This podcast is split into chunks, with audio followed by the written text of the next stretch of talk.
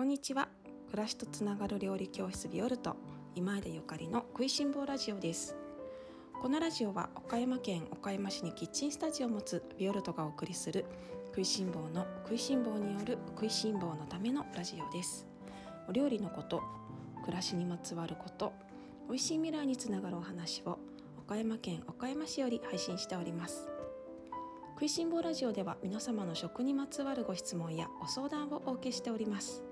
今日の夜ご飯何しようというようなご相談からお料理に関するご質問などお聞きいただいております。音声配信のメッセージ機能やホームページ SNS などからお知らせください。おはようございます。今日は3月21日日曜日です。皆様いかがお過ごしですか？お子様たちの春休みまでもう少しなんていう方もいらっしゃるでしょうか？卒業された方もいるかな？ご卒業の皆様おめでとうございます。さて、えーと、私の方は今日からまた3月の、えーと、キッチンスタジオでのねレッスンが再開です。オンラインを更新しましたのであの今日からまた張り切って皆様と一緒に美味しい時間を過ごしていこうと思っております。とねオンラインレッスンの方そうご購読くださった皆様ありがとうございます。もうあの目を通して通し始めてくださった方もいらっしゃるでしょうか。あのもりもり盛りだくさんの内容となっておりますのであのちょっとずつねあのゆっくりゆっくり楽しんでいただけたらと思いますしまたあのビオルトのオンラインレッスンはいつでもどこでも何度でもご覧いただけるあの形になっていますのでまたねあの季節を変えて違う時期に見ていただ改めてね復習してもらったりとか1年後2年後3年後に見ていただけるのもとてもとても嬉しいなとあのいい使い方なんじゃないかなと思っております。どうぞよろしくお願いします、と、ご質問などありましたらねお気軽にお知らせくださいね。で、えっと、今月はそうそうオンラインでもそのキッチンスタジオのレッスンでもくつくつじっくり加熱するようなお料理をたくさんご紹介してるんですけれども、ね、くつくつじっくり加熱するお料理をねご紹介するとよくね言われることがあってね。それはその栄養価って煮れば煮るほどなくな茹でれば茹でるほどなくなっちゃうんじゃないですかって聞かれることがあるんですなので今日はちょっとその野菜の栄養について あの話そうかなと思っております。えっと、栄養士でも何でもないので張り切ってあのえばって言えることはあまりないんですけれども、まあ、とても基礎的なお話なのでねちょっとさせていただきますね。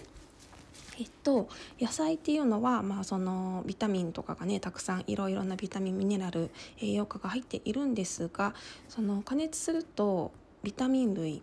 水溶性のね水に溶けてしまうような栄養素が、えっと、流出してしまうと言われています。なのでその和食文化ではねほうれん草のおひたし作る時にはさっと茹でようとかブロッコリーもさっと茹でようとかあとまああの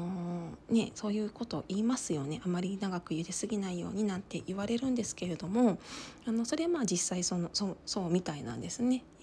加熱すればするほど栄養価って落ちちゃうんだってだけどそれはその水に溶けるだけなのでスープのようにすればスープのようにとそのお野菜をいただいたりとかそれから少量のお水で加熱することでそれを防ぐことができるんですよね。で私今栄養って言ってますけれどもこの栄養っていうのはね味とか香りとかそういうものが含まれているんですね。その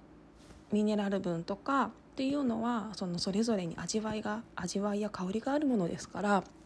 それは流出され流出しちゃったら嫌じゃない？あのその栄養がなくなるから嫌だっていうよりかは私はその味が なくなってしまうならなくなってしまうのは嫌だっていつも思うので例えばねそれそれこそね切り干し大根を戻す時なんかでも美味しい切り干し大根だったらねもうすごい少量のお水で戻すんですね。あのジャバジャバ水でたっぷりの水で切り干し大根戻すとその水の中に切り干し大根の味って絶対出ちゃうじゃないですか。ね、だけど少量の水で戻すことで切り干し大根が水に出ないのうまみが水に出ないので美味しいものを手に入れた時は本当に少量の水で戻すんですけれどもそんなイメージですね。そんなイメージ。ただその水に出てしまった切り干し大根の味っていうのはその水ごといただけば全然問題ないのでお味噌汁にするなら全然いいんじゃないっていうところです。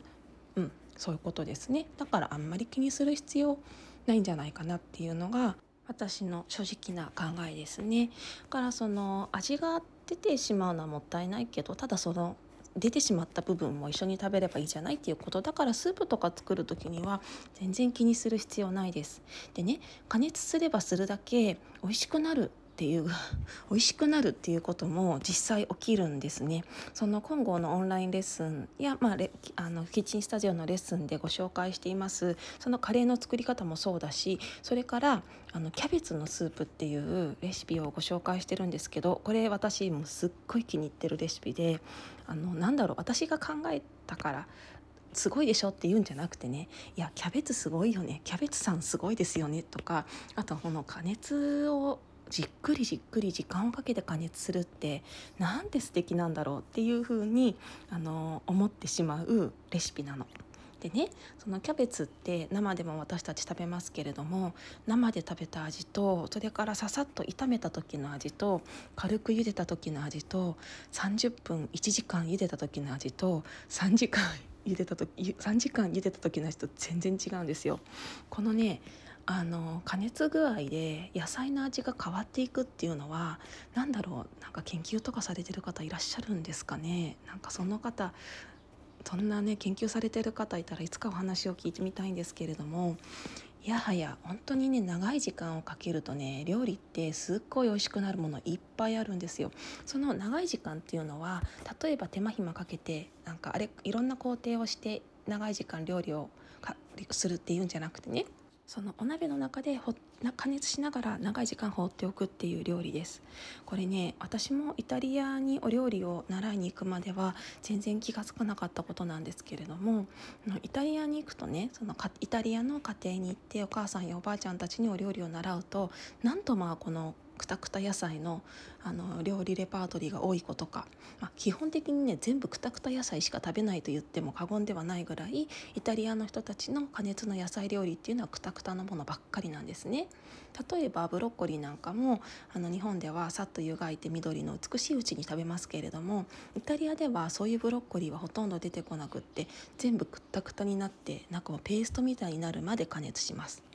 でもねこのペーストみたいになるまで加熱するとねブロッコリーがまた新しい顔を見せてくるんですよね。これはブロッコリーだけじゃなくてそうだな私の知ってる限りいろんな野菜があるんですけどカリフラワーとかもそうだしそれからねインゲンインゲンとかもそうだしそれこそキャベツもそうだし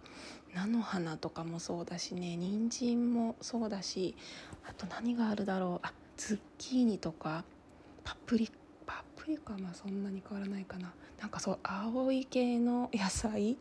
その一見あんまりなんか特徴がないような野菜でもいやカリフラワーとかそうじゃないですか。とかそれこそインゲンとかね。ズッキーニとか。これね長く加熱すればするほど美味しいんですよ。でその味わいにはまってしまうともう何？いっぱい野菜が必要なのね。だってブロッコリーとかインゲンとかそのままさっと茹でて食べるぐらいだったらば食べる量に限界がありますよね。むしゃむしゃもぐもぐ食べなきゃいけないから食べる量に限界があるんですけどでもこのブロッコリーやインゲンをくったくたに煮ることを考えると何だろう歯がなくても食べれるっていうか飲み込めるレベルなので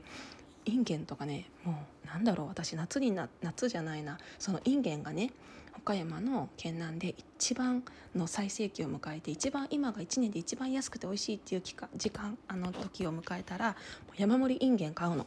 インゲンって意外と高いから贅沢なんだけどでもその贅沢をしたしたいから